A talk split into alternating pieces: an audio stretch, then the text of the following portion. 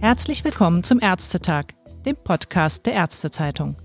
Mein Name ist Ruth Ney und ich leite das Online-Ressort der Zeitung. Das Corona-Rad scheint sich immer schneller zu drehen. Eine Infektionshöchststandmeldung jagt die andere, die Krisentreffen der Regierungschefs von Bund und Ländern finden in immer kürzeren Abständen statt, gefolgt von Änderungen der Corona-Maßnahmen. Am Mittwoch haben nun in seltener Einmütigkeit Bund und Länder gemeinsam für vier Wochen weitere Einschränkungen des öffentlichen Lebens beschlossen, um so das Infektionsgeschehen wieder in den Griff zu bekommen. Die Einschränkungen sind deutlich, aber nicht so absolut wie im Frühjahr, quasi ein Lockdown light. Genau den hätten eigentlich einige Ärztevertreter und Wissenschaftler gerne vermieden. Kurz vor dem politischen Corona-Gipfel ist ein entsprechendes Positionspapier publiziert worden mit eigenen Strategien, wie auf die steigenden Corona-Infektionszahlen reagiert werden könnte. Unterzeichnet haben das Papier die KBV, die Kassenärztliche Bundesvereinigung, und die beiden Virologen Professor Hendrik Streeck von der Universität Bonn und Professor Jonas Schmidt-Kanasit vom Bernhard-Nocht-Institut für Tropenmedizin in Hamburg. Unterstützung kommt von vielen Ärzten und Psychotherapeuten, einer langen Liste an großen und kleinen Berufsverbänden und Fachgesellschaften. Mit zu den Unterstützern gehört auch der Spitzenverband Fachärzte Deutschlands, kurz SPIFA. Mit Dr. Dirk Heinrich, dem Vorstandsvorsitzenden des SPIFA, möchte ich im heutigen Podcastgespräch erfahren, was seinen Verband bewogen hat, die Vorschläge zu unterstützen, welche Diskussionen es auslösen soll und vor allem, was jetzt genau zu tun ist aus Sicht der Ärzte. Hallo, Herr Dr. Heinrich, ich begrüße Sie ganz herzlich am Telefon. Ja, ich grüße Sie auch. Herr Dr. Heinrich, die im Positionspapier formulierten Vorschläge, die stehen zum Teil zumindest im Widerspruch zu den aktuellen politischen Beschlüssen. Geht die Ärzteschaft damit jetzt auf Gegenkurs zur Bundeskanzlerin? So, glaube ich, kann man es nicht sehen. Der Verband der Niedergelassenen Ärzte, Virchow-Bund und auch der Spitzverband Fachärzte, für die ich hier sprechen darf, sehen das wesentlich differenzierter. Die jetzt getroffenen Maßnahmen der Bundesregierung werden auch von uns unterstützt. Das halten wir auch für unsere Bürgerpflicht. Aber wir wünschen uns eben einen Diskurs über diese Strategien, weil wir davon ausgehen müssen, dass selbst wenn diese Maßnahmen jetzt so greifen wie von der Bundesregierung und den Ministerpräsidenten gedacht, also Lockdown Light im November und dann haben wir im Dezember wieder äh, bessere Zahlen und können das alles wieder lockern, dann ist ja die Frage, ob dann die Weihnachtsfeiern und die Weihnachtsfeiertage nicht wieder dazu führen, dass wir im Januar dann wieder dastehen, wo wir jetzt gerade stehen und wir dann im Januar, Anfang Februar den nächsten Lockdown Light haben. Und die Frage ist eben, wollen wir diese Wellenbewegung Lockdown dann wieder leichter, wieder Lockdown leichter, wie lange wollen wir das durchhalten? Weil wir davon ausgehen müssen, dass selbst wenn eine vernünftige und gut funktionierende Impfung kommt, ein Durchimpfen der vulnerablen, also der gefährdeten Bevölkerungsgruppen des medizinischen Personals, selbst von den optimistischen Schätzern das ganze Jahr 2021 in Anspruch nehmen wird. Und dann hat man auch erst einen Teil der Bevölkerung geimpft. Das heißt, eigentlich müssen wir lernen, mit dem Virus umzugehen und uns darauf einstellen, dass er uns eben über längere Zeit noch begleiten wird. Und deshalb sind wir der Ansicht, müssen wir diskutieren über einen Strategiewechsel mehr hin zum Schutz der gefährdeten Bevölkerungsgruppen und weg sozusagen von diesen auch die Wirtschaft ja immer wieder gefährdenden Lockdown-Situationen.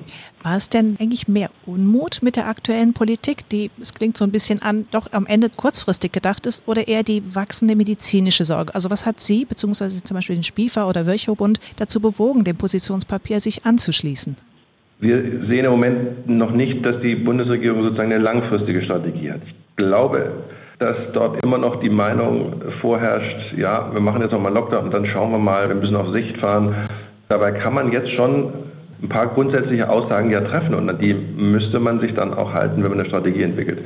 Punkt eins, das Virus ist da und wird nicht wieder verschwinden. Wir sind keine Insel wie Australien, äh, wo das vielleicht gelingen kann, das Virus vorübergehend ganz wieder zurückzudrängen, wobei auch die Australier sich mit der Frage auseinandersetzen müssen, was passiert, wenn die Touristen wiederkommen und dann ist das Virus wieder da. Zweitens, wir sehen, dass Lockdowns einen Erfolg haben, aber dass es wiederkommt. Die Erfahrung haben wir jetzt gemacht. Und mit dem, was ich vorhin gesagt habe, braucht es eine langfristige Strategie und die sehen wir noch nicht bei der Bundesregierung. Wir verstehen, dass die Politik so reagiert. Wir würden es vielleicht, wenn wir dort Verantwortung tragen würden, auch erstmal so reagieren, das will ich gar nicht ausschließen, aber ich glaube, wir müssen uns mit langfristigen Strategien auseinandersetzen, damit wir in ein, ja, wieder in ein ruhigeres Fahrwasser kommen für die gesamte Bevölkerung. Damit glauben wir auch, dass die Akzeptanz von Masken tragen, Abstand halten, Hände waschen, Corona-App runterladen und all diesen Dingen auch steigen würde, wenn die Bevölkerung sieht, ja, so wird es jetzt die nächste Zeit sein und so fahren wir. Dazu gehört eben ganz, ganz wichtig der Schutz der gefährdeten Bevölkerungsgruppen und zwar nicht im Sinne eines Wegsperrens, nicht wieder die Altenheime sozusagen abschließen und die Pflegeeinrichtungen und Besucherboxen aufstellen, sondern wir haben jetzt mit den Antigen-Schnelltests und FFP2-Masken, die jetzt ja wieder ausreichender Menge auch vorhanden sind, zwei Instrumente an der Hand, um diese Bevölkerungsgruppen wirksam schützen zu können. Und ich glaube, damit kann man ein erneutes Abschließen von Senioreneinrichtungen vermeiden und wieder dem, was gerade diese Menschen brauchen, nämlich Nähe und Gespräch und soziale Kontakte, dem kann man dann wieder ganz, ganz gut äh, entgegenkommen. Wenn jeder Besucher getestet ist, der Test dauert 20 Minuten und wer eine anschließende FFP2-Maske trägt, dann ist alles letztlich viel, viel leichter für die Menschen, die an sich ein hohes Risiko haben und in entsprechenden Einrichtungen leben, als das, was wir jetzt im Moment machen. Und diese beiden Maßnahmen, die ich gerade genannt habe, die sind völlig unabhängig vom Strategiewechsel. Das könnte man auch mit dieser Strategie jetzt verbinden. Schließt sich ja nicht aus. Bevor wir auch nochmal genauer auf diesen Strategiewechsel und die einzelnen Punkte, die dort in dem Positionspapier genannt sind, eingehen, würde mich interessieren, die Zahl der Ärzteverbände ist ja sehr groß, die dieses Positionspapier unterstützen. Also es sind Hausärzte, Fachärzte, es sind aber auch Psychotherapeuten dabei, selbst die Zahnärzte mit dabei. Also das heißt, es ist da doch eine überraschende Einhelligkeit über die verschiedenen Sektoren hinweg. Die Frage wäre, schweißt die Pandemie da die Ärzteschaft zusammen? Umgekehrt, was auffällig ist, die Bundesärztekammer, die fehlt auf dieser Liste. Gibt es dafür aus Ihrer Sicht eine Erklärung? Nee, das, das müssten Sie jetzt andere fragen. Das weiß ich nicht, warum die Bundesärztekammer jetzt nicht dabei ist. Aber das Quartier ist natürlich relativ äh, sag mal, schnell jetzt gekommen. Vielleicht ähm, war da auch nicht so schnell zu reagieren von Seiten der Bundesärztekammer. Was uns, glaube ich, zusammenschweißt, ist das, was wir im ersten Lockdown erlebt haben. Und ich glaube, das ist der eigentliche Initial, zumindest für den Virchow-Bund auf jeden Fall der Initialzünder gewesen.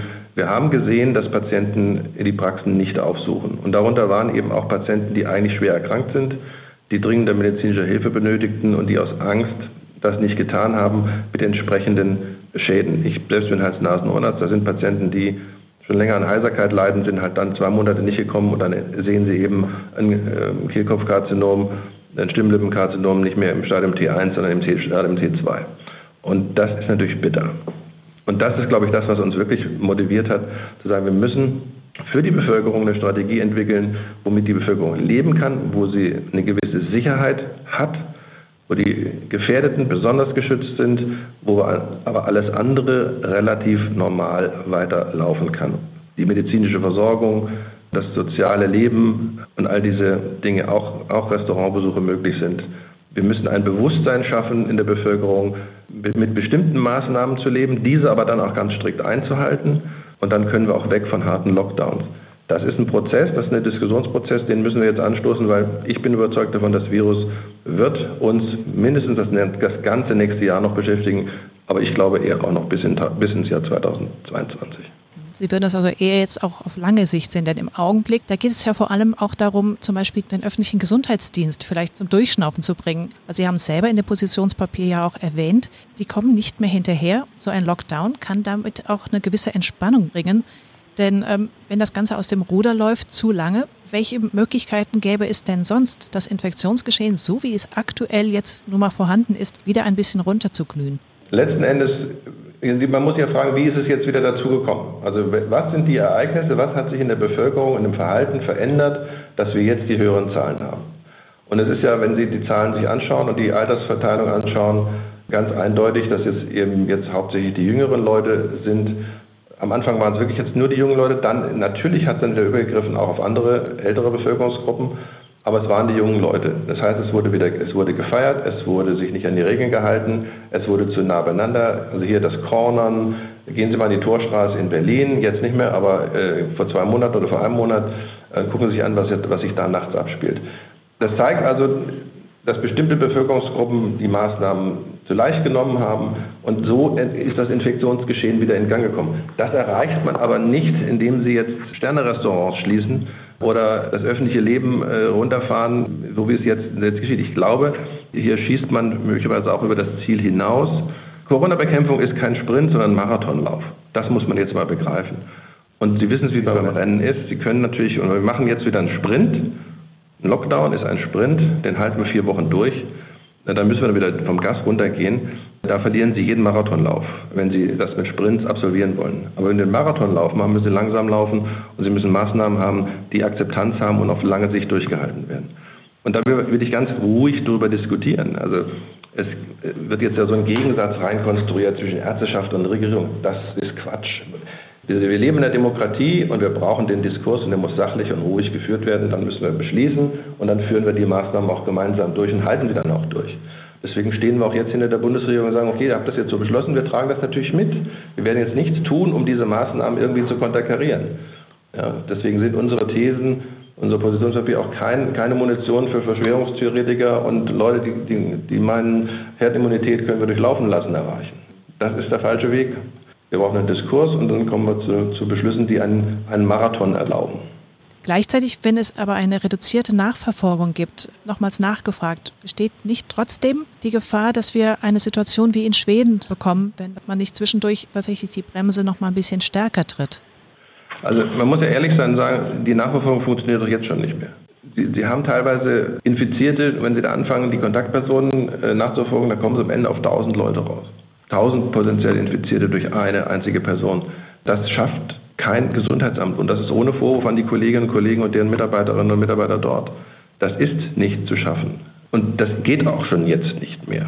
Also deswegen ist das jetzt schon äußerst lückenhaft. Das ist einfach ein Fakt, den muss man mal akzeptieren. Nachverfolgung schon aus Kapazitätsgründen nicht mehr funktionieren, muss ich sich darauf konzentrieren, wo es wirklich wichtig ist. Das wären Ausbrüche in medizinischen Einrichtungen, Ausbrüche in pflegerischen Einrichtungen, Ausbrüche im Raum von Krankenhäusern, Superspreader-Events, also wo ich sehe, hier ist irgendwo äh, irgendetwas gewesen, wo ein ganzer Landkreis plötzlich hart betroffen ist und da ist ein Ereignis gewesen, da muss ich dann doch mit die Mühe machen und dann habe ich aber auch die Ressourcen, um da die tausend Leute nachzuverfolgen, um das wieder einzudämmen und natürlich äh, Nachverfolgung derer, die über die Corona-App gewarnt werden. Das sind die drei, sagen wir, die drei Gruppen, äh, wo wir sagen, ja, da macht Nachverfolgung nach wie vor Sinn, darauf kann man sich konzentrieren, dafür hat man auch dann die Kapazitäten, aber das andere funktioniert ja jetzt schon nicht mehr einwandfrei. Das heißt, so im kleinen Kreis wird einfach die Infektion drin weitergegeben werden. Naja, das ist, ja, das ist ja das allgemeine Problem. Wenn Sie, der Mensch ist eben ein soziales Wesen. Und Sie können einen Lockdown machen, den können Sie im öffentlichen Raum auch kontrollieren, aber Sie können ihn im privaten Bereich nicht kontrollieren. Und das hat man ja jetzt gesehen, das Bedürfnis, sich zu treffen und zu feiern, ist sehr, sehr groß. Und ich sage Ihnen, wenn, wenn Sie wieder einen Lockdown sechs Wochen machen und den wollen Sie dann noch im privaten Bereich durchsetzen, dann wird eben privat gefeiert. Das ist so. Dann wird, und, dann, und da können Sie gar niemanden mehr nachverfolgen, weil da gibt es keine Aufzeichnungen, da ist alles vorbei. Und dann, dann gerät es auch außer Kontrolle. Deswegen bin ich sehr gespannt, wie das jetzt funktioniert, ob die Bevölkerung äh, diese, Disziplin, diese Disziplin jetzt aufbringt, wieder für die vier oder sechs Wochen, wie das jetzt wieder dauert. Ich habe da Sorge, dass das noch funktioniert. Vielleicht auch zu einem weiteren konkreten Punkt auch mal aus dem Positionspapier. Zur besseren Lagebewertung wird dort ein Ampelsystem vorgeschlagen, das alle relevanten Kennzahlen zur Grundlage hat.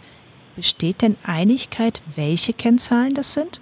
Und vor allem, so eine Kennzahl, da müssen ja auch erstmal Grenzen fixiert werden und äh, gesetzt werden. Das haben wir, oder ist dort mit reingeschrieben worden, äh, weil man im Moment ja sich zu sehr auf die Zahl der Infizierten konzentriert. Das ist aber der schlechteste Parameter, weil der schon sehr abhängig davon ist, wie viel getestet wird. Und da ist die Frage, welche Bevölkerungsgruppen sind das, welche Altersgruppen zeigen sich da als infiziert.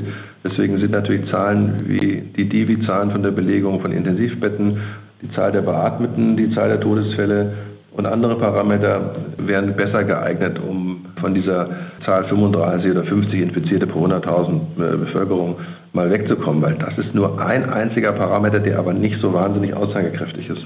Das heißt, es ist erstmal dieses Ampelsystem so ein grober Vorschlag, aber es ist jetzt noch nicht im Detail irgendwie spruchreif, was da jetzt genau mit reinkommt, mit welchen Grenzen das dann Nein, das Aspekte. muss man diskutieren. Also deswegen, das ist ein, das ist ein, ein Diskussionspapier, wo wir, womit wir mal eine Diskussion anstoßen wollen, um, um uns weiterzuentwickeln, wegzukommen von solchen starren Dingen, die zu eindimensional sind. Wir hoffen einfach, dass die Diskussion darüber in Gang kommt, dass man sich dann mal überlegt, was sind die Parameter, die uns, die uns ein besseres Bild geben. Und das dann in ein einfaches System zu bringen, damit die Bevölkerung erkennen kann, wo stehen wir, wo, wo bin ich in meinem Landkreis, wo bin ich in meinem Bundesland und was für Maßnahmen sind mit dieser, mit dieser Ampel. Es gibt andere Länder, die machen das. Die haben dann Level 1, Level 2, Level 3, Level 4, Level 5 und ähm, dann sind es eben fünf, man muss, es muss keine Ampel sein. Ja? Man kann am Ende auch sagen, es sind fünf Stufen. Und die sind dann immer mit bestimmten Maßnahmen auch kombiniert. Man sagt, wenn wir Stufe 2 haben, dann machen wir das, wenn wir Stufe 3 haben, machen wir das. Das ist eben der Versuch, die langfristige Strategie die uns über das nächste Jahr bringt, äh, zu entwickeln. Sie hatten ja auch mit als ein Argument für dieses Positionspapier mit angegeben, Sorge groß ist, dass immer mehr Patienten nicht mehr in die Klinik kommen, nicht mehr in die Arztpraxen kommen und damit Erkrankungen verschleppt werden. Dafür gibt es ja auch einige Belege, dass das der Fall war. Das war aber nicht nur während des Lockdowns so, sondern es hat sich quasi über das ganze Jahr dann gezogen. Was würden Sie denn sagen, ist wichtig, damit sich das ändert. Also auch die Sorge war offensichtlich doch so groß bei Patienten, dass sie gesagt haben, auch wenn es nicht unbedingt nötig ist, gehe ich nicht zum Arzt. Also es ist, glaube ich, schon deutlich besser geworden. Im Lockdown war es eben am Anfang ganz, ganz äh, dramatisch, weil auch keine Schutzausrüstung ja zur Verfügung stand. Das ist ja alles besser geworden. Die Praxen haben sich ja auf die Situation eingestellt, äh, von Plexiglaswänden über entsprechende Umgestaltung des der Wartezimmer bis hin zu Infektsprechstunden, Abstrichsprechstunden, das nimmt die Bevölkerung ja auch wahr und die Patienten kommen auch jetzt ja wieder deutlich besser in die Praxis hinein. Ähm, da glaube ich, braucht es auch Anstrengungen, um klarzumachen, in der Arztpraxis kannst du dich eigentlich nicht anstecken. Die Gefahr ist so gering, die ist viel größer, wenn du auf die nächste Hochzeit fährst. Wo sehen Sie denn jetzt persönlich die ersten entscheidenden Schritte, wie weiter in der Pandemie agiert werden sollte? Und was können die Ärzte ihrerseits dazu beitragen? Denn das Positionspapier soll ja eben kein Papiertiger werden, sondern etwas bewegen. Es soll die Diskussion anheizen. Gab es denn da auch zum Beispiel schon Reaktionen seitens der Politik auf das Papier? Noch gab es keine Reaktionen, die mir bekannt sind, aber die Phase des Lockdown Lights gibt uns ja jetzt die nächsten vier, sechs Wochen äh, Gelegenheit, in das Gespräch zu gehen mit, mit der Politik, mit den Ministerpräsidenten, mit der Staatskanzlei. Das werden wir auch tun.